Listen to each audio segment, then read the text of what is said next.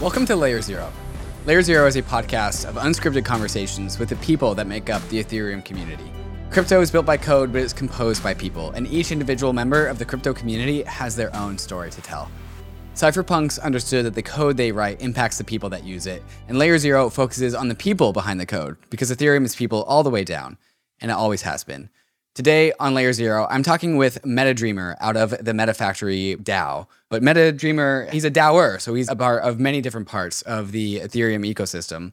And every time I talk to MetaDreamer, either through Zoom or on Discord or in real life, the conversations just get really, really cerebral, really, really cosmic. And he's one of the guys out there that I think really embodies the core values of what makes this crypto space tick the leaning into collaboration over competition and like this yes and mentality and this how do we create an abundance mentality rather than a scarcity mentality and really focuses on what I really try and get out of these layer zero podcasts is ultimately the code that we write will ultimately come to impact society for the better if we design these systems correctly. And so he's very tapped into the whole point about crypto is to change culture. The whole point about this whole revolution in digital money and digital finance is to have a better society. And I think a lot of people, when they come into the crypto space, they feel that, but there, in my mind, is not enough conversations explicitly talking in that direction. And so that is what Bankless Nation you are about to listen to right after we get to some of these fantastic sponsors that make the show possible. Polygon is Ethereum's largest and most vibrant scaling solution to date. With millions of monthly users and all of the biggest DeFi apps, the Polygon ecosystem has turned into a blossoming metropolis of DeFi activity. Transactions on Polygon are quick and cheap, allowing users the freedom to achieve their DeFi goals, all while being economically anchored to Ethereum. But Polygon isn't just the proof of stake sidechain. The Polygon team is building a suite of scaling solutions, including Polygon Hermez, Miden, Nightfall, and Zero, all with different design choices in order to be optimized for all possible crypto use cases. If you're a developer who wants to build on the Polygon ecosystem, go to the link in the show notes to check out their fantastic documentation. And if you're a user who just wants to experience fast and cheap DeFi, you can bridge over your ETH or other tokens and start playing around with any of the thousands of applications that are available on Polygon. Living a bankless life requires taking control over your own private keys. And that's why so many in the Bankless Nation already have their Ledger hardware wallet. And brand new to the Ledger lineup of hardware wallets is the Ledger Nano S Plus, a huge upgrade to the world's most popular hardware wallet. With more memory and a larger screen, the Nano S Plus makes it easy to navigate and verify your transactions. And the paired Ledger Live desktop app gives you increased transparency as to what is about to happen with your NFT. What you see is what you sign. The Nano S Plus gives you the smoothest possible user experience while you're doing all of your crypto things. So go to the Ledger website to check out the features of the new Ledger Nano S Plus and join the waitlist to get yours. And don't forget about the Crypto Life card, also powered by Ledger. The CL card is a crypto debit card that hooks right into the Ledger Live app, right next to all the DeFi apps and services that you're already used to doing, like swapping tokens and staking. So if you don't have a Ledger hardware wallet, go to ledger.com, grab a Ledger, and take control over your crypto. The Layer 2 era is upon us. Ethereum's Layer 2 ecosystem is growing every day, and we need L2 bridges to be fast and efficient in order to live a Layer 2 life. Across is the fastest and cheapest and most secure cross-chain bridge. With Across, you don't have to worry about the long wait times or high fees to get your assets back to the Layer 1 assets are bridged and available for use almost instantaneously. Across's bridges are powered by UMA's Optimistic Oracle to securely transfer tokens from Layer 2 back to Ethereum. Across is critical ecosystem infrastructure, and ownership is being handed over to the community. You can be a part of this story of Across by joining the Discord and becoming a co-founder and helping to design the Fair Fair launch of Across. If you want to bridge your assets quickly and securely, go to across.to to bridge your assets between ETH Optimism, Arbitrum, or Boba networks. Hey, Meta Dreamer, how's it going? Pretty good, man. How are you, David? Pretty good, pretty good. I think for the rest of this podcast, I'll just call you Meta. How about that? Yeah, that works. Or maybe Dreamer. Dreamer, probably. I Dreamer? don't want to be referred to as Meta.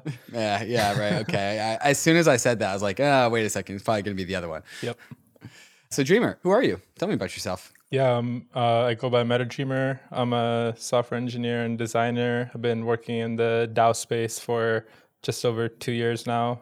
Founder of MetaFactory and work on a bunch of projects like Metagame and SourceCred and Coordinape and part of Metacartel Ventures. And yeah, just someone helping to figure out where we're all going. Where are we going? Wow, if we could only answer that question. Dreamer, I think one of the reasons why I wanted to pull you on Layer Zero is because every time you and I have had conversations, either through Zoom or in real life in person, they always seem very cosmic. Mm. And these are my types of conversations. Yeah. And so that's where I hope this conversation goes. I hope it ends up being very, very cosmic. I'm going to have to figure out how to get there. And I think the first question that I want to ask to figure out how to get there is what do you really care about, both inside of crypto and outside of crypto? What really just stands out as important to you? What do you fixate on? Yeah, so it's kind of like from my name itself, I guess. It's like, you know, not trying to fixate on like the surface level things, but really trying to understand the underlying causes or sort of, you know, what's this like, what's the root cause of this, you know, so that meta level, you know, whether it's like, you know within crypto and like figuring out like what type of things to build or even just like philosophically or on a like socio-political level like kind of breaking down what's really going on and going deeper than just like you know narratives that people hear or things that we you know like i think a lot of people it's just like more so about taking the things they hear from other people and sort of like recycling it or regurgitating it um but for me it's like trying to like break sort of what's like the underground mycelial network, you know, not necessarily the forest. You know, it's like the whole thing of like you missed a forest for a tree. It's like people missed the mycelial network underground for the forest. Mm. So yeah.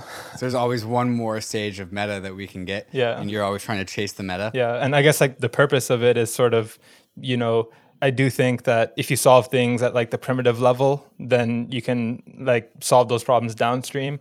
And you know that's how you also solve the most problems possible is like you know find the lowest common Schelling point of something. And like if you make like a 1% improvement there it could end up being like thousands of percent improvements in many areas just because you know it's downstream of a lot of these other things. So i think that's like sort of important to me is like it's an engineering mindset, you know, which, you know, I went into school for computer engineering, but it's like you're always min maxing, right? Like, what's the lowest budget we need for this project? So it gets built to spec, et cetera, et cetera. But, you know, really in a more like philosophical way of what's like, you know, the lowest hanging fruit, lowest hanging Schelling points that we can address to make the most impact. Cause I don't think there's any end destination or some sort of happy state that we're working towards. It's like all about the journey. Mm. So, yeah. I definitely resonate with that. I think a lot of people in the crypto industry resonate with that journey of like trying to find the most bang for your buck when it comes to changing the world. Mm-hmm. Um, Post college, I was always focused on like how do I help people feel better the most, mm-hmm. and so that led to a degree in psychology. But then I realized, like, oh, well, nutrition also is really important to helping people feel good. Yeah. So I layered on nutrition, and all of a sudden I was in, like super fascinated with the way that the food that you eat impacts your psyche. But then I realized you have to layer on physical movement on top of that. Mm-hmm. It's like, all right, so then now I'm interested in a career path that was one part psychology, one part nutrition, one part physical movement. And I was trying to figure out like how do I make a holistic career out of all these things? And I saw just a bunch of bureaucracy. Yeah. But then I found crypto and I was like, as learning about money and, and, finance, I was like, oh, well, I mean, if I'm really focused on trying to make the most amount of people feel the best, I would probably try and rework the money in the finance system. Mm-hmm. As soon as I kind of realized that about crypto, that crypto is going to exactly what you said, be like the lowest common Schelling point. It's like, oh, well, I was immediately just captivated by crypto because you can just have so much influence on the rest of everything about the way humanity works. Would you say that that was kind of a similar path that you found when you're going into crypto? Yeah, I would definitely say so. It's interesting too because my wife's a dietitian, so mm. we get that crypto diet combo.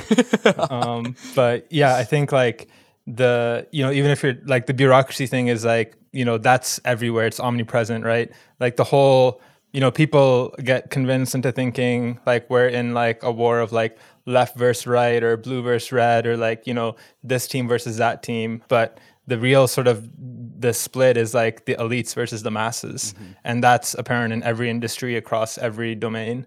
And, you know, I think going back to the thing of like, you know, solving things at the root level, money at the end of the day, for better or for worse, powers like everything in the world, right? So if you can make improvements on how money is distributed and you know the access people have to it and you know the not even going beyond money but even the concept of value itself mm-hmm. and how we like engage with that as a society.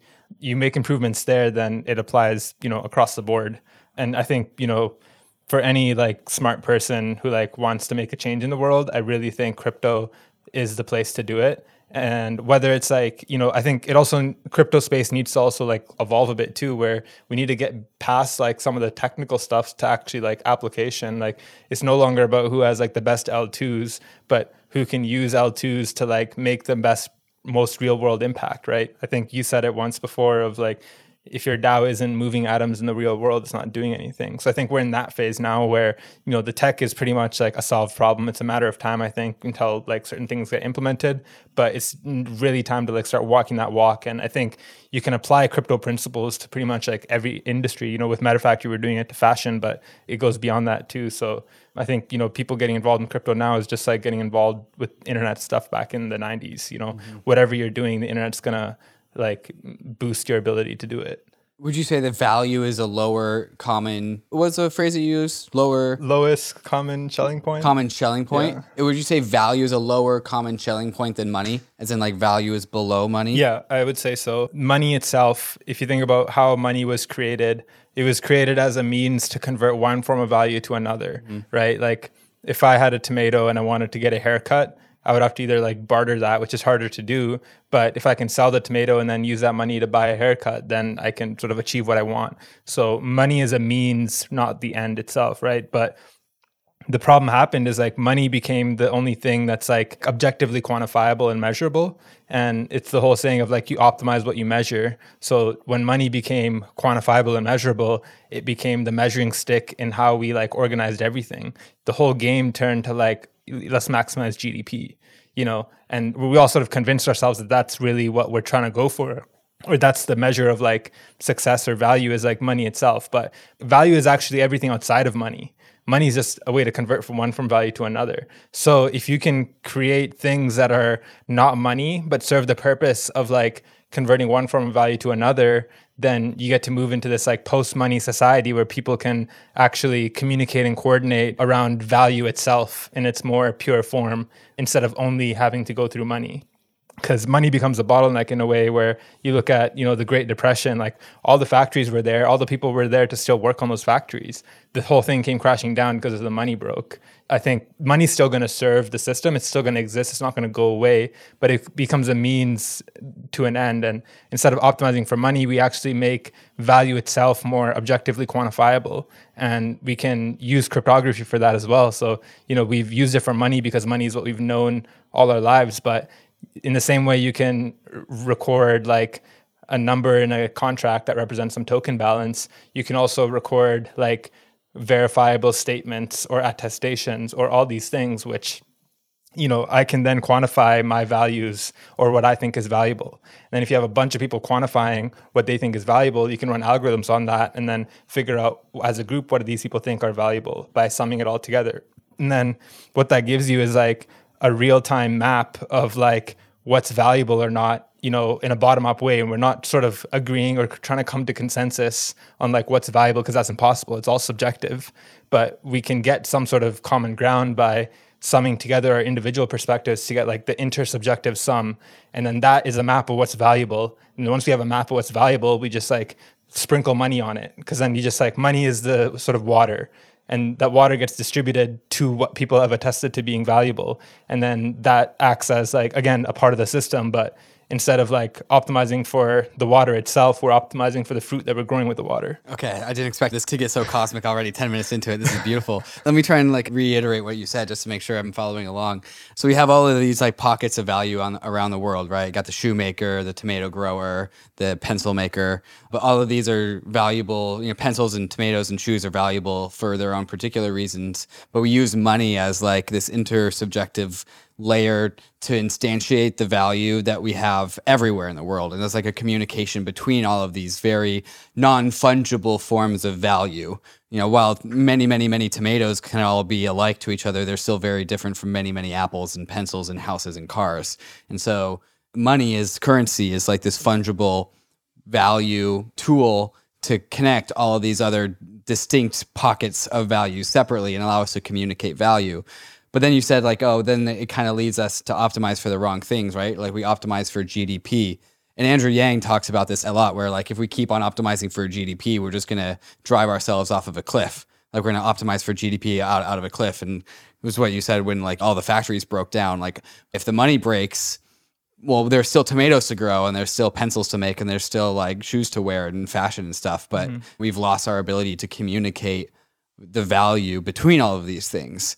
And so I think that gets really, really interesting when we put all of these expressions of value on chain where like DAOs have their own native tokens, which are imbued with some sort of sets of value, mm-hmm. and they can be right next to another DAO with another token with another set of values. Sure, we have like the stable coins and the Ether, but we also have the native DAO tokens. And since it's all on the same substrate, we're all able to communicate value a little bit more efficiently, a little bit more directly without perhaps having to go through an inter money layer. Mm-hmm. And where does it go from here? First off, is that a good summary, or would you change anything to that? And like, what kind of where does it go from here? Because there's always the idea that like, oh, we'll go back to a barter society because we'll have 10 bajillion tokens. Mm. But I think a lot of economists would say like, well, no, because you still need the money. Yeah, yeah, for sure. No, I think that's a great summary. Um, I think the where it's going from here is like more than anything, it's like a real mentality shift. You know, mm. I think it's more about unlearning these things than it is about learning new things. And the mentality shift is like, you know, the way we like value something. So right now there's this disconnect between value that's created in society and where money goes, right? So a teacher, for example, arguably generates an incredible amount of value for society because they literally educate the people that then go on to like do all these things right? So they're upstream of a lot of value that's created. Mm. um, but they don't really get any sort of upside on that value or they don't sort of realize the you know teachers are underpaid overall in society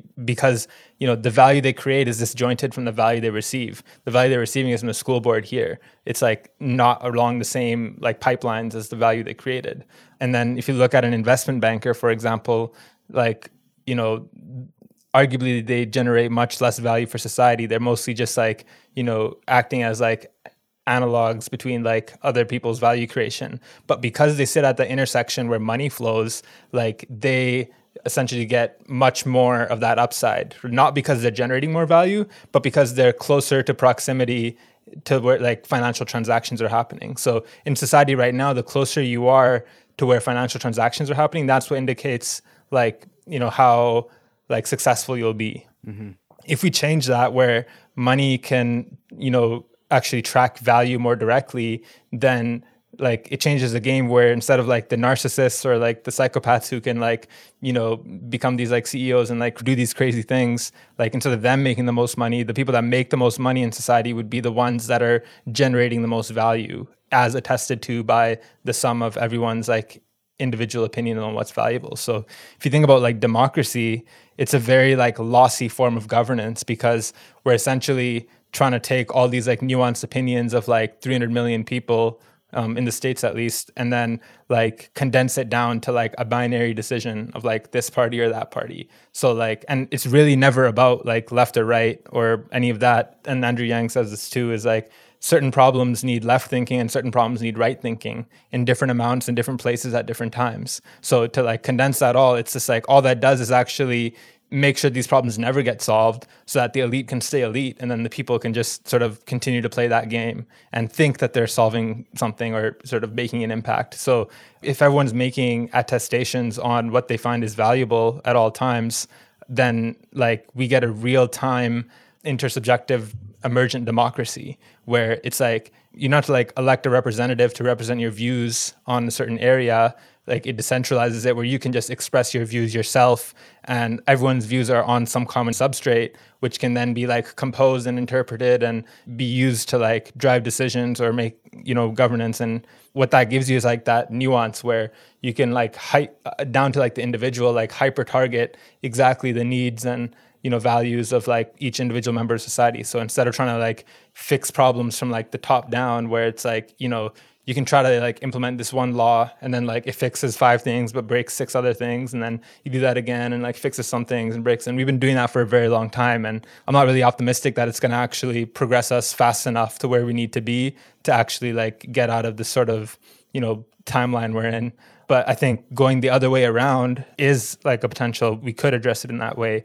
But again, it takes like, it's the same thing like with the internet, right? When internet first came out, people were just like, how do we put radio on the internet? How do we like put books on the internet? How do we take what we know and just like apply this new thing to it instead of like, you know the internet native companies like you know snapchat or instagram or facebook like they took that medium and you know utilize its strengths and unique advantages in a way that wasn't ever possible before in a way that like you couldn't even like really think of before if you just held on to like existing notions of what you had. So in the same way i think the new system will look like very different and sort of that's going to be the future of like social media as well. Instead of like just communicating information online and trying to like influence others to do things we don't have to influence anyone. We can just be constantly making attestations on what we find is valuable around us right? So like social media i think it starts to become more decentralized as well where it's like really more about you and your relationships and the people you work with and these sort of like networks rather than you know oh here's a big influencer with a million of followers. It's like that's very like you know one to many mm. but i think it's going to become more many to many. And instead of just information also communicating in value through these like direct attestations. What does an attestation look like? Or is it more of an idea? Because i think the most like basic reductive version of an attestation is like I'm a student at school and my teacher taught me something really useful that day. So I pull out my phone and I give her five stars. Yeah. Like, is that, so, is that the attestation we're looking for? I think like, yeah, there's attestations that are made all the time. Uh-huh. They're just not recorded or captured or, you know, made verifiable and sort of, you know, the whole crypto methodology. So if, uh, you know, like, however, like if you get paid from your DAO, that's an attestation. If you like vote on a proposal that's an attestation. We could actually create systems for like direct attestations too. Imagine like personal tokens and you can like whoever you give your personal token to that's essentially an attestation of some sort. So i think attestations will take many forms and it's not really about creating this new system that we have to now learn how to use and adopt but more so like mapping our existing behavior and like building the technology around that. And that's like another thing like i really prioritize is you know creating technology and organizations and everything around the people instead of like molding the people around the technology or organization. So, you know, in traditional startup or company, it's like all the employees are sort of forming around the corporation. And it's like, you know, they're sort of changing their identities or the way they're working or the things that they're doing to like conform to what this organization needs.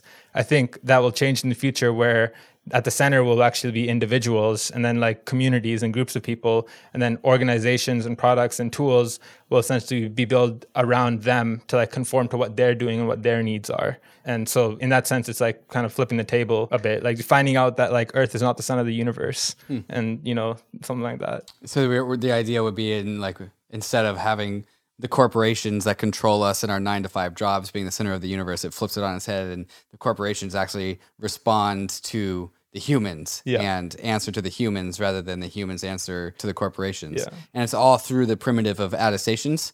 Like attestations are how this is unlocked. Yeah, and you know, if you make a tweet, that's also an attestation. If you say something like, "Oh, mm-hmm. you know, we should do this," or "This project is dope," you know those are all attestations. It's just that they're not quantified or verifiable or you know but if that exists in a web3 medium where you can actually when you say that oh you support this that this is actually like a cryptographic record of something you know like there's an nft that represents that whether it's an organization or a event or whatever it is you can like point to that thing. And then you can once you've like mapped that out then that same it essentially builds up this irrigation system for the infinite garden, mm-hmm. right? Right now, if we're talking about the infinite garden of like everything humans are doing, the way the irrigation system works is like there's a big bucket of water or like certain buckets of water, and then people are certain sort of you delegate allocation of money to someone else, right? So like I'll take a bucket of water and then my job is to go try to find out where the soil is dry and then pour some water there. But like on the way, I'll probably drink half the bucket because I got thirsty. And then, you know, all these other things of like someone creates like a cabal to like, you know, take all the water from everyone else and like all these things happen. Instead, what this is, is like we have like sensors that can read the moisture levels of all the soil everywhere and this like automated complex irrigation system that can like sense exactly where water is needed and what amount at what time and instantly like get that water there so i think in the world that's how money will serve us is like based on what the humans want and what the humans sort of um, like instead of like getting rid of our humanity and sort of like suppressing who we are to like be this sort of like robot for the corporation. And and I think that's a symptom of the industrial age. I think, but yeah, instead of doing that, it'll become like we express who we are, what our needs are, and then the irrigation system is like something we collectively like govern and influence and we can control how it's set up in our certain communities but it moves the resources from where they are to where they're needed. And if you think about it in the world like there's no shortage of money right? The issue is it's just like stuck in these pockets. Um, so like imagine this like scenario where you had a society where everyone got paid like $200 an hour but you couldn't keep more than five grand in your bank account or in your wallet and then what that incentivizes is if you want to actually make the most of it, you actually have to spend it. So incentivize people to like actually get capital moving through the system as much as possible. In that system, you actually don't need a lot of GDP. Like the amount of money you need in that system is not a lot, but you can get way more economic throughput. So money that's sitting idle is essentially like a drain on society. It's all this value that was like captured and sort of created and sort of stored in this form that's now sitting there doing nothing that if there was a way to communicate exactly where it could be effectively used, even the people who are rich and powerful, like the money itself doesn't make them happy. It's still in human nature that you derive happiness from like, you know, making others happy or, you know, seeing some sort of purpose or influence that you know what you're doing and people like rich people or like powerful people they might want to influence that through like direct command and control but if you can know that you know if Elon Musk could know that like he could flow like a million dollars through this like irrigation system and it will actually get like really effectively allocated to all these places where it's needed based on attestations of people then i think people will be much more willing to do philanthropy because it goes even beyond philanthropy it actually becomes like a way to invest in these things that you believe in and mm-hmm. uh, you know ensure that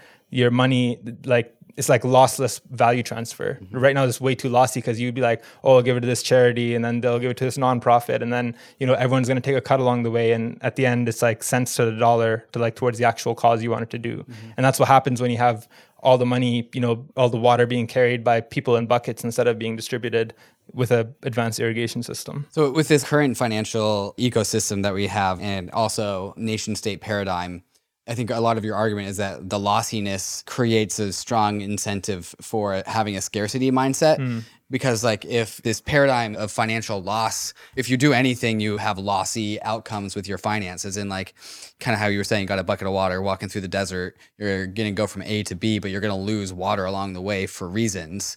If we can build out this paradigm where we have much less loss, you also create a paradigm of people that have a lot less of a scarcity mentality mm-hmm. because like they're less fearful of paying taxes to the government they're less fearful of donating to charity exactly. because they have stronger assurances that the outcome of the resources that they are giving up they have assurances that it's actually going to actually there will be something produced as a result of that and they'll be able to see that manifest yeah. rather than kind of just like pray yeah. and cross their fingers yeah i think like the idea like Vitalik made this blog post about like retroactive public funding and stuff like that. And I think that's really sort of on point. And you look at, you know, open source software and all these things, like there's that key problem of like, you know, that generates all this value, but there's no way to like distribute value back to them. I think, you know, in that same way of like guaranteeing it's going towards something that was, you know, not only that will create value, but that was proven to have created value. Like the value was already created. It's just now being retroactively recognized. Right. And then that changes the game too because then people instead of like thinking primarily how much am i getting paid and thinking how much effort to put into that based on how much you're getting paid like you know i'm getting paid 100 grand so i'm going to put in the amount of effort that would like meet my boss's expectations for this like pay grade and then like not anything more than that. But it changes that where like the first thing you'll think of is like how can i create the most value for the most amount of people? Like what you were saying after university you know you wanted to like make the most amount of people happier than average. And then once you do that then the money you get out of that would actually map directly to that value you created. Whereas now it's like someone could do something that's ultra impactful, like, you know, the core devs of Ethereum, for example. Like, I know they're doing it, they could get paid way more anywhere else, but they're doing it because of that fulfillment they get. And that's another sign of like, it's not about the money, it's about, you know, they're getting value in all these other ways. But we should map that to actual value they get monetarily as well, too. And we can do that if we, you know, have the way to like recognize that value and then you know ensure that it gets distributed to the right people and i'm working on a project actually directly for this that was like inspired by the whole geth team not getting enough funding where like instead of having to like give money to like their bosses and then like delegate it to them on how to allocate it to the people. You could run something like source on the geth github repo and then have a map of like who like did the most work and committed the most code and you know whatever effort they did. Even if it's not perfect it's some representation. Then you can create a contract that's like you know and anyone could deploy it. Like it's permissionless that would then directly send the funds like to those people's wallets. Mm-hmm you know those devs that directly contributed and then if you actually make that system like strong enough where like you have these like cryptographic guarantees that could eventually become a thing at a protocol level where like protocol fees could actually become the master sort of like source of water mm-hmm. that then you know gets redistributed out based on direct value created and maybe not like on the crypto level itself but there could be protocols above you know the base layer chain to do something like that. Well, this is certainly what Optimism is trying to do with the revenue from maximum extractable value out of their sequencer, right? Yeah. So the idea of Optimism's optimistic rollup is that there's a lot of value to be extracted from fees, from protocol fees, not at the base Ethereum layer one, but the Optimism layer two. And that value that comes from sequencing, the MEV, gets fed into retroactive public goods funding. Yeah. So this like illustration that you are describing is actually being experimented and iterated in real time yeah. with the optimism team. For sure. And i see like you know when i talk about this being the future like i get conviction and say this because i see everyone else moving towards this as well. You know like you can start to see the patterns and the structures. And you know for me it's like i'm not really trying to like say i know what's going on. I'm just pattern matching on like what's actually happening. Mm-hmm. and yeah i think what they're doing is like really awesome. And it illustrates a great point where there's certain things that will like generate a lot of money, mm-hmm. but they might not be something that you want to like, you know, fund itself, right? Like these protocol fees, like that's why people are like, oh, like, you know, projects shouldn't take fees because like what do they need it for? It's just a protocol, it's permissionless, anyone can use it. Like you know why are the fees going there. But and then on the, on the flip side there's all these things that generate incredible value but don't have a way to be monetized. Or if they were monetized it would like sort of ruin the point of it you know? So teams that like build this amazing tech that's not really like productizable and they're forced to almost productize it or you know add some way of value capture there that like doesn't fit to try to like you know get that value. But i think when we can create that connectivity between these pools where a lot of value can accumulate but you know it isn't necessarily allocated yet mm-hmm. and then places where it's like really needed but we don't want to like monetize that thing instead of having to like you know value these things directly we can disassociate like where the value comes from and the thing that creates the value so you know protocol fees like that defi treasuries like you know yearn for example the fees it generates like and they do this themselves right now of like you know they really like give back to the community and sort of do a lot of grants and funding and but it's still sort of people, you know, like manually pouring buckets in places. I think eventually we can evolve that to be even more like decentralized and you know people can still have that influence, right? They would just have like a lot of voting weight for example to influence that like irrigation system of like where it goes, right? So they can say I think it should be here and then the pipes will like shift here a bit and then the other guy says I think it should be there and then it'll like shift there a bit and then once you average it all together you get like the outcome. One of the problems that I'm seeing with this is when you talked about like attestations and then you kind of list some activities like a DAO paying someone as an attestation or like a tweet can be an attestation. Mm-hmm. If you extrapolate that, aren't you just really talking about data? Yeah. And like, how do you standardize data? Because there's so much data out there, and mm-hmm. how do you ensure that like the data is the right data, and how do you actually like consume that data in ways that is like scalable. Yeah. So I think like the difference between attestations and data is like an attestation is cryptographically verifiable. Mm. So like if you sign a message that says, you know, I support optimism or I like optimism, then there's inherent value in that attestation in that like your Ethereum address is attached to all this activity on chain, you know, all these like various forms of identity and reputation that you can associate with that address that you can then weight the value of that statement, you know, in a certain way. So the nice part about this is like normally in a blockchain, there's a scalability issue because you need like global consensus of like, you know, this token moved there, this value moved there.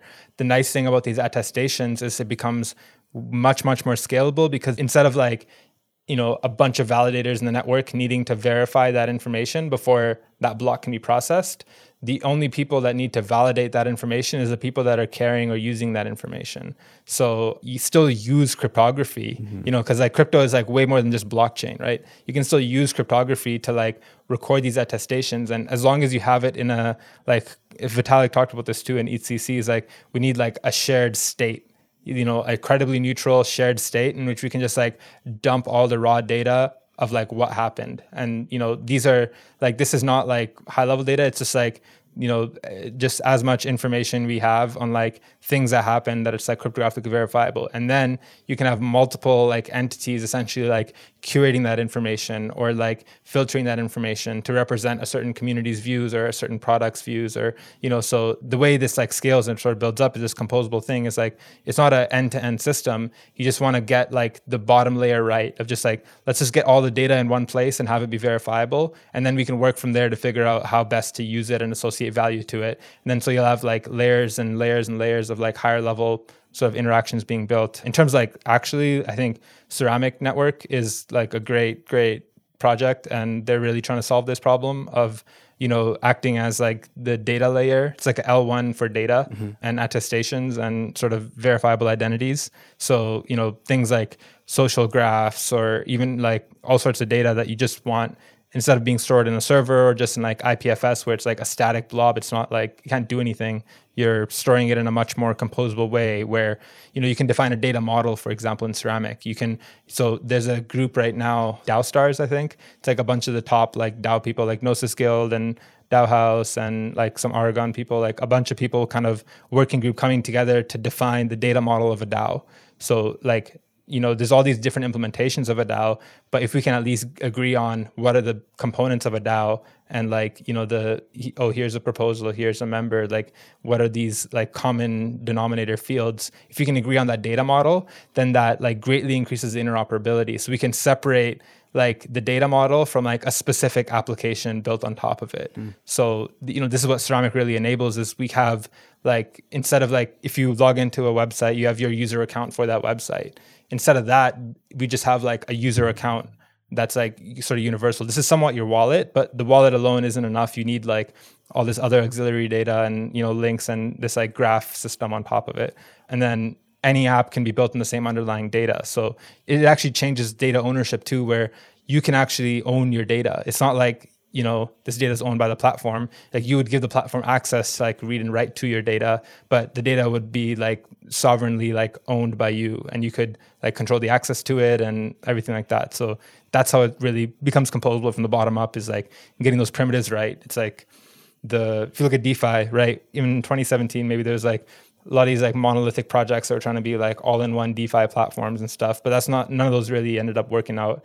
The things that worked out is like you know, we had ERC20s and then we had like Ether Delta and then we had Uniswap and then we had Compound and then we had Yearn and these all sort of progressively built off of, you know, a really solid underlying primitive. So I think right now we're really just figuring out these underlying data primitives and then over time we'll all sort of build new layers on top of it to get like more sort of complex systems that emerge. You know, again, it's really about like emergence rather than like you know trying to premeditate like what is going to happen and trying to build that. You just want to create the right infrastructure to allow the right things to emerge. Alchemix is a defi app that offers self-repaying loans that lets you spend money and save money at the same time Alchemix allows you to deposit the DAI stablecoin into its vaults, which earns some of the highest yields that DeFi has to offer. You can then take a loan from Alchemix of up to 50% of the deposited DAI, and that loan automatically pays itself back from the yield that is generated from your deposit. It's a savings account that the banks don't want you to know about.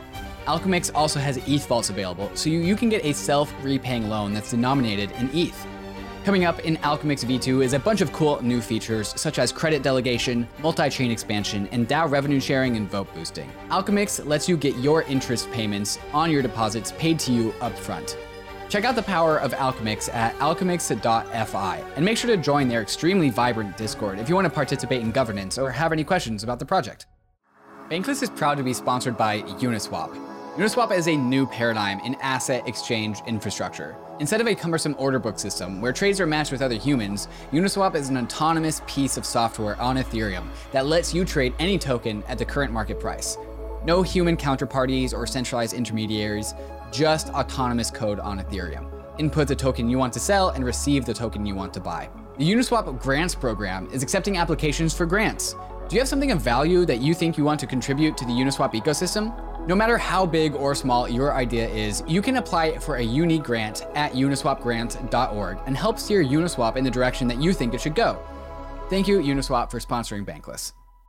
If you're going bankless, you need MetaMask. This is your tool to unlock the world of DeFi without giving up custody over your private keys. MetaMask is both a secure in browser wallet and also a secure bridge for your hardware wallet. You can now trade tokens on any DEX or aggregator. MetaMask Swap gathers real time pricing information across all the DeFi exchanges, allowing you to select your best price while getting all the MetaMask benefits of self custody, lower gas costs, and increased transaction success rates. MetaMask also has a fantastic mobile wallet that I use when I'm out and about, which I use to collect POAPs, NFTs, and do all my DeFi things while I'm away from home. If you haven't downloaded MetaMask, you gotta try it out. Web3 wouldn't be the same without it. Download MetaMask for desktop and mobile at metamask.io and load up your Trezor, Ledger, Lattice, or Keystone hardware wallets so that they too can get into the world of Web3. The other team that I know is working on this is the team at Disco. Are you familiar with Disco? Mm-hmm. Yeah. So the way that I've had this explained to me is with verifiable credentials and decentralized identifiers. And like Evin McMullen always describes this as like your loot bag for data, where your Ethereum address can be your loot bag for on-chain tokens like ERC20 tokens and NFTs, like it's your inventory. Mm-hmm. But then she says that you need an off-chain loot bag for your data yeah. and your verifiable credentials and your decentralized identifiers. And the way that she's explained this to me is that like your Ethereum address, your private keys can unlock your loot bag, but your loot bag can actually rotate out private keys. Yeah. So like you're not ever tied down to one specific Ethereum address, exactly. which makes sense if we're talking about digital identity, right? Like I use many, many, many Ethereum addresses. How can any one of them be my identity, yep. right? How can any one of them reflect my soul? My soul is really an aggregate of all of my Ethereum addresses and much, much, much, much more that has nothing to do with any transaction yep. that's on a blockchain. It has to do with the data of the world that I have both consumed and projected and interacted with. Yeah. She calls it the space between the chains, mm-hmm. as in there's all the blockchains in the world, kind of like the root system, but then there's the space between the chains, which is kind of like the mycelial networks.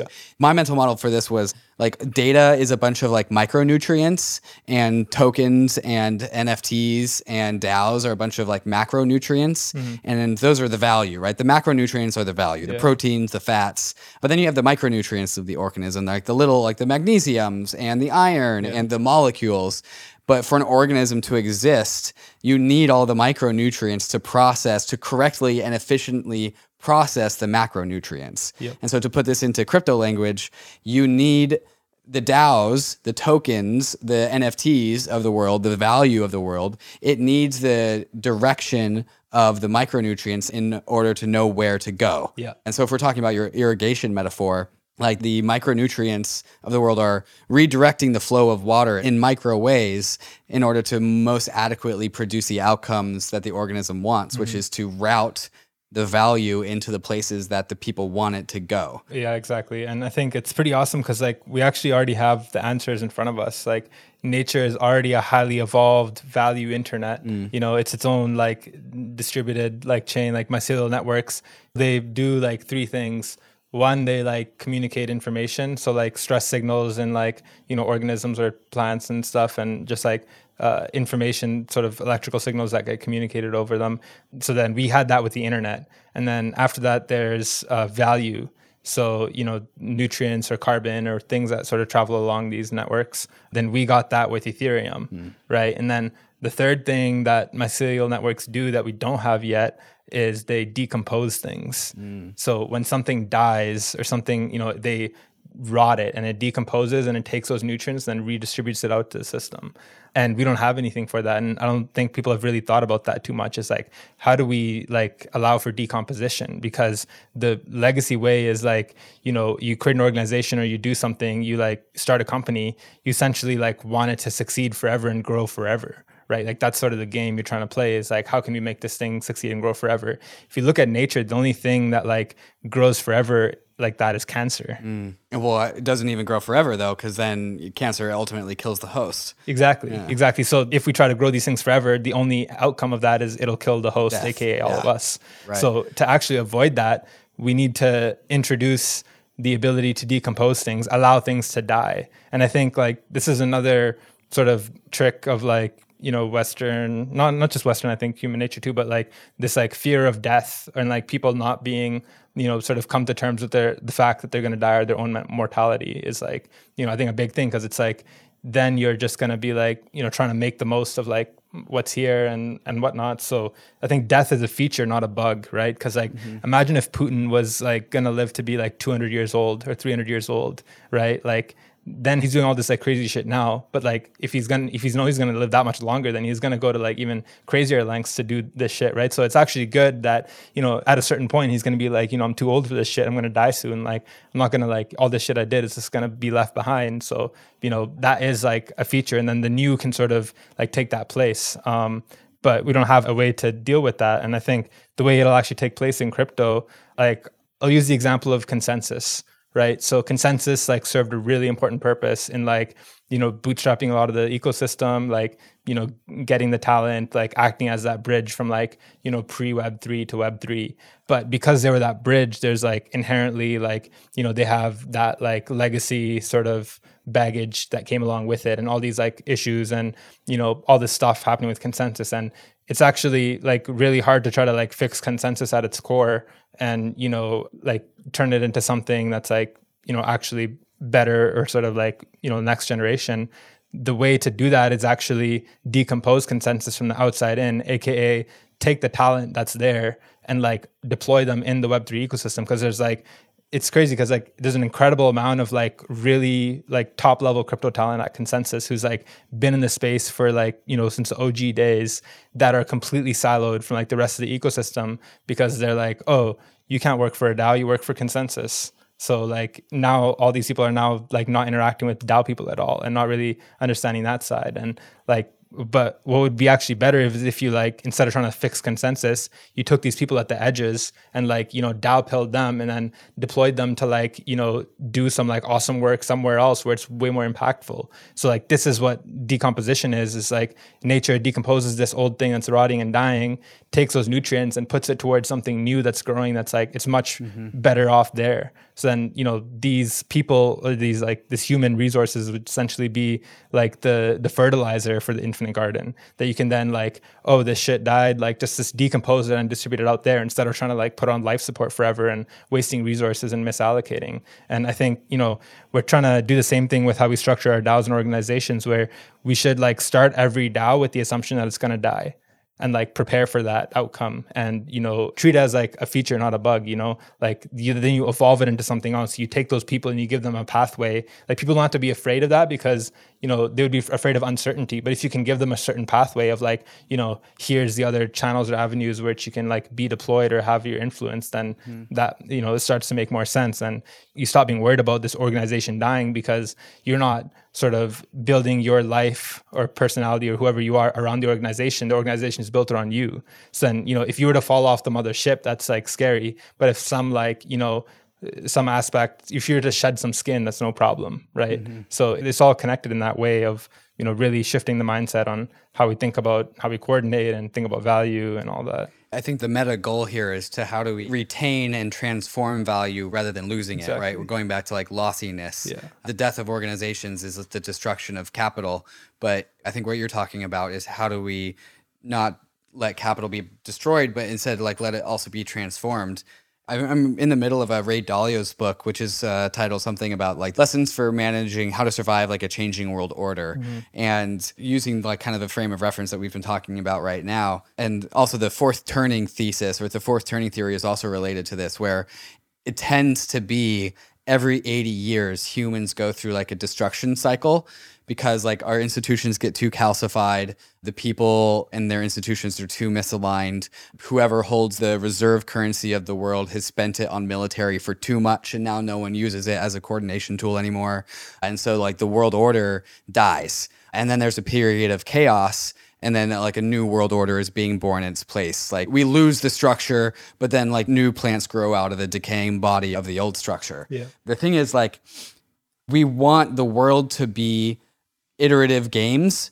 not single games, right? Yeah. And so like one 80 year long cycle of conflict before we go on to the next 80 year long cycle of conflict is one game followed by another game, not iterative games. Mm. We want one game to fold elegantly and gracefully into the next game because every time it's like a the current paradigm of the world is always like two steps forward, one step back. Hmm. And that's just because we need to take that one step back in order to take two more steps forward. But I think what we're talking about here is like, all right, how do we build systems where we can take three steps forward Mm-hmm. or four steps forward before we take a step back? And it's all about like, there's this concept of jubilees that has been just ingrained into human DNA since before like written history, right? Like, the concept of like sin in the Bible is a very similar concept to like a debt jubilee, where Hmm. sometimes society just gets like too much pent up sin Yeah. in the world. And so we need to sort of blanket forgive all sin. Yeah. And that's what Jesus did. Like Jesus blanket forgave all sins. Yeah.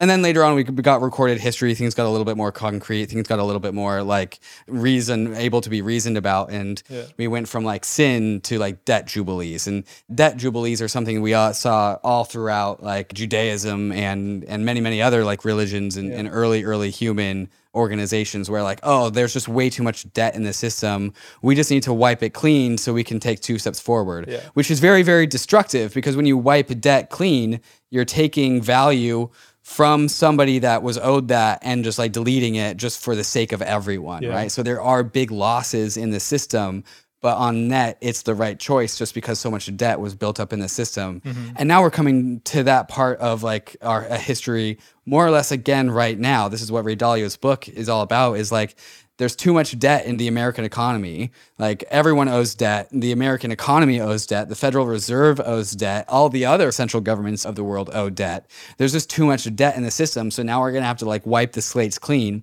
as we have always done throughout human history, in order to take two or three more steps forward. Yeah. And I think one of the meta goals of crypto as human organizational structures is finding ways to not have jubilees because jubilees are always about taking step back. Hmm. The goal is to not take steps back. And so when you're telling me like there's a this system where we can build our social structures with like a difficulty bomb baked into them, like a hmm. dead end in them, is like, hey, this is going to die.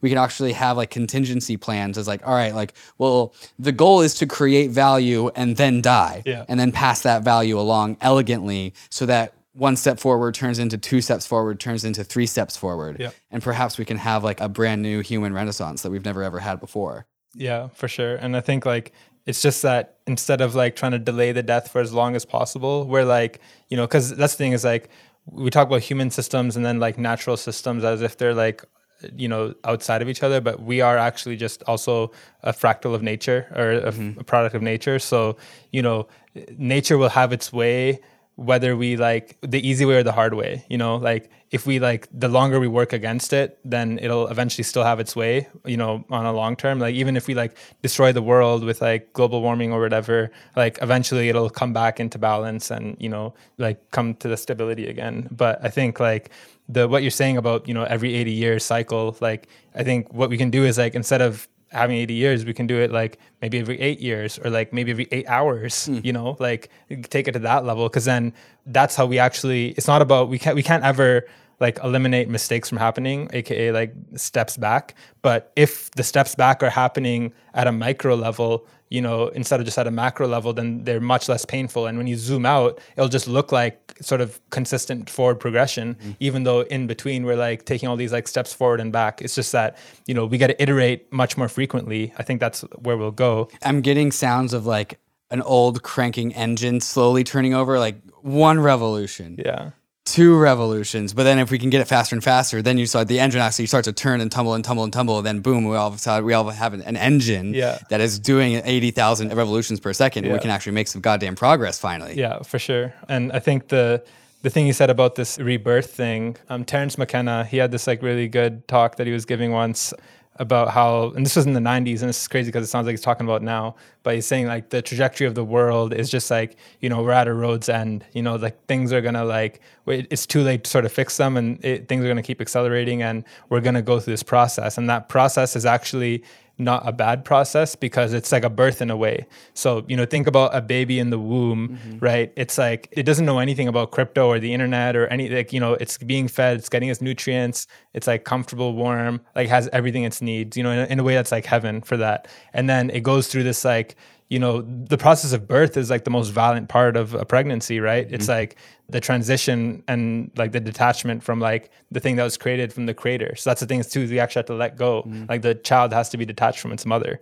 And then, you know, then you get to like, you're in this like world now and then you like experience that. And, you know, there's this like new paradigm. And I think in the same way, society itself will go through this like violent rebirth and it's going to be like, you know, painful and it's going to be like, you know, we'll be screaming and that's all you can do is scream. But like, once we go past that, we'll we'll be in this like entirely new, unrecognizable space that's like you know fundamentally different from where we were before. And it's crazy too, because like the you know universe, if you think about like primitives of the universe a lot of people like who are coming more from like a materialistic standpoint are like oh we have atoms and we have molecules now we have like quarks and subatomic particles and like trying to find the answers to the universe there but there's nothing really there right? Like there's just like less and less stuff there. There's no like answers there. So it's like okay if that's not the primitives then what are? And you know if you think about like the golden ratio and fractals and like you know these patterns the patterns are the primitives of the universe right? If you look at like the structure of a tree and the branches there and how that looks the same as the structure of a river and how that looks the same as the structure of the neurons in our brain and how our eyes look the same as like you know flower petals or like these things in trees like those are the primitives of the universe. So if you start looking at those instead you start to see these fractals in which like the things that are happening at a micro scale are just like you know smaller versions of the larger thing that's happening and if you think about the process of like you know pregnancy and like the embryo like the baby itself is like actually replaying the whole history of evolution mm-hmm, mm-hmm. you know we went from like this like tadpole looking thing it's speed running evolution yeah we yeah. went from this like tadpole looking thing to this like little like fish looking thing to then you know growing arms and like this but like so that's a fractal of like all of human history in a way and if you think about it that we can use that as inspiration to know what to do next is like this is, comes back to like the mycelial networks right? So if that network pattern we can recognize in nature you damn well bet that that pattern is going to repeat itself in different forms in the future. So it's almost like an onus to look at that and then you know recreate the things that we're building to follow those patterns. Because when you follow those patterns that's you know you're sort of like doing it in nature's way. And this discussion like you know so if you really want to take it to like a meta meta level you know when you think about nature itself like nature is essentially like the substrate or like the creation itself right? But like underlying there's like even if you think about humans like we actually suck at coordinating.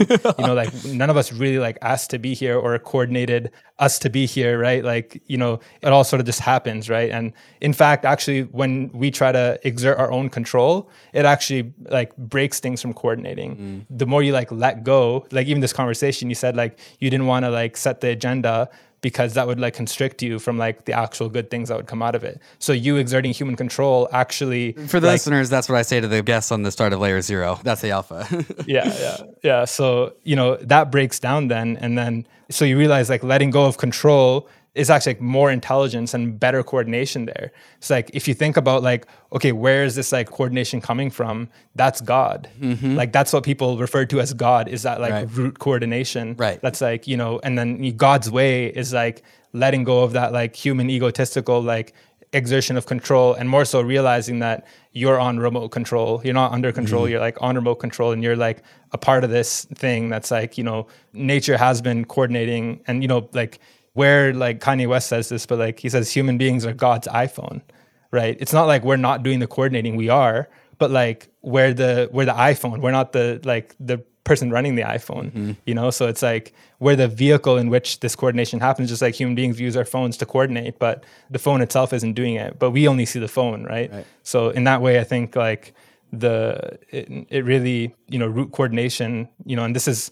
it's crazy because like people I think, you know, for reasons like discard religion or like, you know, certain forms of organized religion because of things it's done. But it's actually a misattribution. It's actually a failure of humans, mm-hmm. like them like messing up and not doing it properly, not like the religion itself right. or, you know, the concept of religion or God itself. Mm-hmm. You know, so people are like, oh, like, why why did God do this? God didn't do it, we did it, right? So it's like religion or like God's ways, essentially humans like letting go of that control and allowing these things to emerge. And that's, you know, how I see everything we're doing is like, if you asked me like two years ago if I'd be like doing any of this shit today, it'd be like, no way. But like, as soon as I like let go of control and allow things to emerge, like, then I'm in places that I never would have imagined. And, you know, I'm like, holy shit, I can actually like uh, like I see a light at the end of the tunnel for like how I can actually make a difference in the world. And none of this would have happened if I tried to do it my way. Mm. You know, I was like put here. Mm-hmm.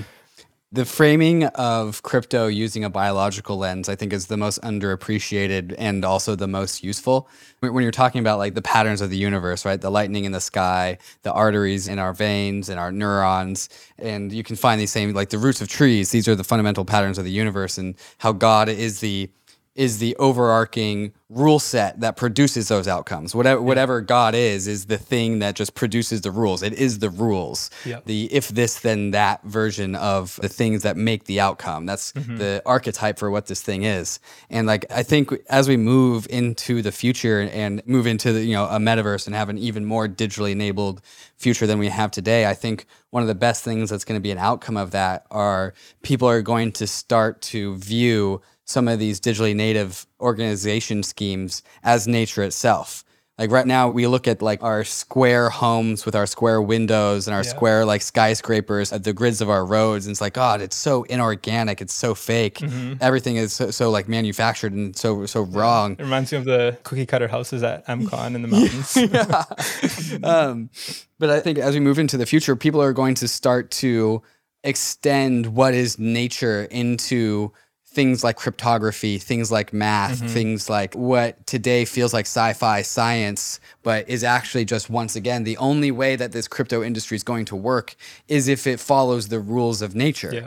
Because, like you said, if you don't follow the, the rules of nature, it'll get you. Yeah. And so, like the crypto system, the crypto blockchain, the crypto L1 that wins is going to be the one that resonates most with the rules of nature. Yep. And because that's the thing that is going to be able to take many, many, many steps forward without having to take a step back. Mm, yeah, for sure. And I think like overall Ethereum community has done a great job of that. You know, like really decentralizing, allowing things to be emergent, you know, iteratively like evolving things, like, you know, a lot of the like core innovation here. So I think and Vitalik, like he made a that New York Times thing, I think he made a lot of good points is like, you know, we've done a pretty decent job thus far. Let's like let's not like mess it up now. Mm-hmm. You know, it's like a fire that we're kindling, mm-hmm. right? It's like as soon as that gets a little like grow, we should not just like you know run with it and like do whatever and you know we'll just like end up extinguishing it. So it's i think really important. Or lighting the forest on fire. yeah yeah. And it's like it's really about nurturing it in the right way and continuing to nurture it. And you know we go through these cycles i think of like you know bull and bear and th- i think that like helps keep it in balance. So mm-hmm. yeah i think you mm-hmm. know again you know we're not in control. And i think overall as long as we're all you know operating in god's way or in nature's way that that will have the right outcome. You know and it's like that's it's it's really liberating too because then you're not stressed about you know having to figure it out it's like i don't have to figure it out it'll figure itself out as long as i'm Right. you know adhering to these like principles Right. The bull and bear case, I think, is a great example. There's always been like frustration from the crypto people about like all the gamers of the world that hate NFTs and all the artists of the world that hate NFTs. And like we as crypto people got super frustrated. Like, you guys shouldn't hate NFTs. You guys should love NFTs. They're going to make your games better. Mm-hmm. But like, if we really thought about it and we just injected NFTs into all these games, like, first off, we don't have the technology to do that. Like, Ethereum would be at capacity, even the layer twos would be at capacity. Yep. Solana and Avalanche would be at capacity. And so like the pushback from society about like, hey, I hate your NFTs is probably healthy and For sure. probably what the crypto community needs because we are not ready to onboard another like 10 more million people. Yeah. Like we do not have the structure to do that. And so like they probably would hate NFTs a lot less if we had more scalable blockchains, Yeah. if we had better NFTs, if we had better organizational smart contracts around these NFTs, Yep. they probably hate them a lot less and they probably adopt them. And then we would probably go through another bull market. Yeah. I definitely resonate with like in the bear market of 2018 to 2020, like me and a, few other people, like Ryan, Anthony Sassano, were just shouting from the rooftops about like,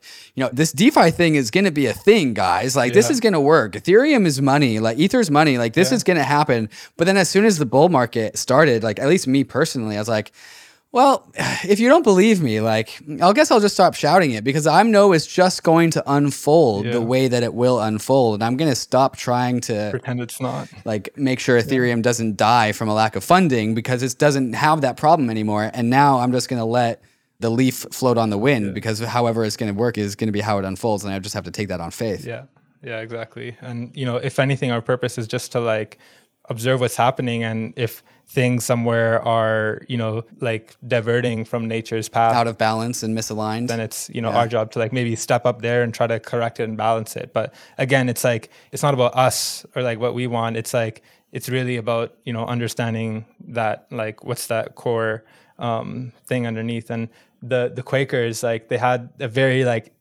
interesting and i think effective governance mechanism their governance mechanism as like a decentralized collective of people to figure out like what to do and things like that was to like come together and discuss and try to like collectively determine like what is God's way or like what would like God do? What's like God's path in this decision? So it's not about what you think you should do or what you think you should do. It's about like, you know, collectively trying to like understand what's like according to like their principles or whatever, you know, values they have, like what, what's like God's path in that thing. And then that's how they would make decisions. So it's not basically it was like not making decisions, but discovering decisions. Mm. It's like, you know, like uh, dusting for fingerprints, right? Like the fingerprint's already there, you know, dusting it just you're not like drawing the fingerprint when you like put the ink on it. It's just like discovering what's already there. And i think you know what we do and when we iterate in in our organizations and the things that we do it's just like we shouldn't like make assumptions. We should like look at what's happening and pattern match and then you know build like roads on that pattern. And it brings me back to like this example of my university where they had like the middle like park area between all the buildings. Um they were trying to decide how to like you know where they should build the pathways between the buildings. So instead of like trying to decide that what they did is the first year they just like planted some grass and then just like let the people walk all over it. And then they looked where the grass was like beaten down the most. And then they built the sidewalks there because essentially people the students themselves walking around needing to get to class on time the patterns of all their activities summed together to show like this is the most efficient like way to do it mm-hmm. right? So that's the thing is like the answers are sort of inside us but we have to like let them come out and not try to like let our egos suppress it. And then, you know, when you look at the way they built the sidewalks, it's like, who designed this? It looks like crazy. There's like all the, there's like a bunch concentrated here and then like these weird going in different directions. But it like when you actually walk on it, you're like, oh, this makes a lot of sense. How did they figure this out? I would imagine walking on the, like, again, taking a look at it and be like, well, that looks weird. And then realizing that it's actually super functional yeah. would actually be a very trippy moment. Yeah. I think trippy is the right word to describe the realization process. Yeah. Because like again, there's no grid. Like clearly an engineer didn't do this. Yeah. Or somebody with like a fixed like fixed engineering type mind. I think like trippy would be the best word to yeah. say the discovery of like because it's nature, yeah. right? This is an expression of nature. Yeah.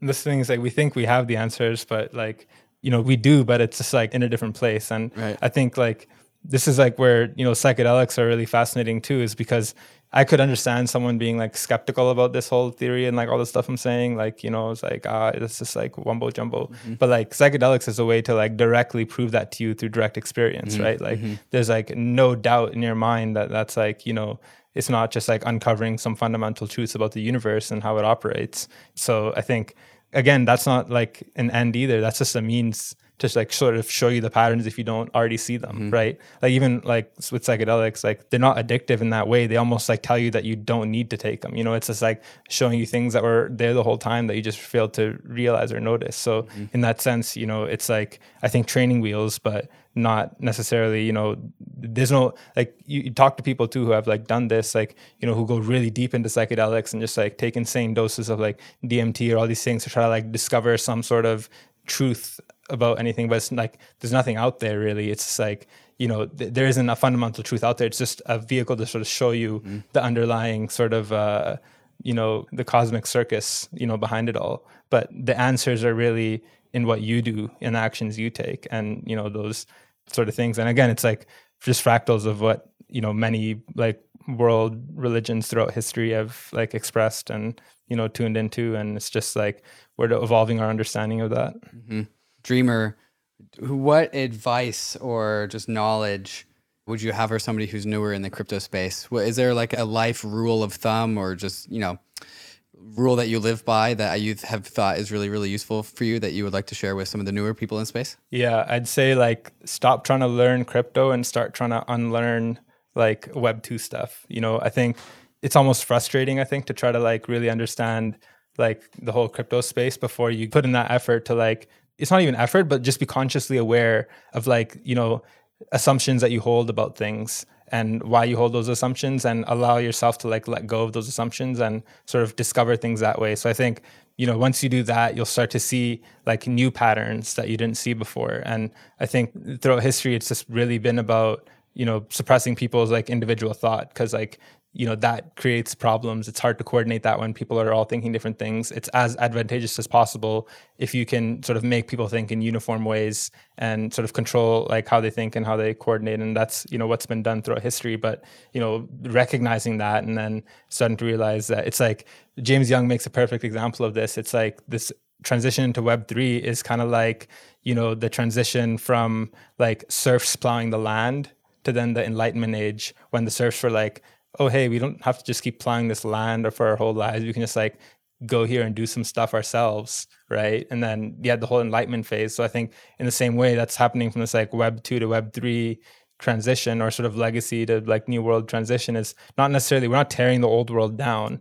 We're just like throwing a better party and then people are coming over right? So it's like the serfs is like oh do i want to like slave myself away on this land or am i going to go like you know make some fun stuff there and they're of course going to come over there. So i think you know we're not the legacy governments and legacy system it's going to exist. It's just going to decompose from the bottom up or the outside in until eventually it might not need to exist or it'll take a whole different form. But you know we're not trying to destroy it from the top down. Like that's the wrong way to go about it. And that's like you know going to put us in more danger too. So for example with like money like right now government sort of plays the role of like allocating money through taxes. And i think that will change where like tax distribution will sort of become decentralized, but the government will still play the role of being the referee and sort of like, you know, because they're sort of governance stewards then instead of actually players in the game, you know? So I think that's how like we'll sort of meet in the middle is like we're not trying to tear them down or create a new system because if you actually like try to work for any DAO, you'll like realize how broken it is and that there actually is a lot of value in sort of the legacy legal system and the judicial system and you know the the ways and practices we've been doing. Like you don't want to destroy that. You want to like encompass that and do something more. You know, it's like yes and not like you know not that way and my way. So I think back to like the original question, I guess I think that's one thing. Yeah, like unlearn the old mindsets. That's a general rule of thumb. Second one would be like really break things down into its primitives and like compose those primitives and like realize that collaboration is now a better more effective strategy than competition. And Web 2, competition was the most effective strategy. The people that can outcompete others won. Um, in crypto, it's the opposite. The people that can collaborate with the most other people win. So start to like, you know, disassociate yourself with like what you think of an organization or working for an organization. Like think of it like what you need, what you're interested in, where you can collaborate with others to like move that forward in a meaningful way.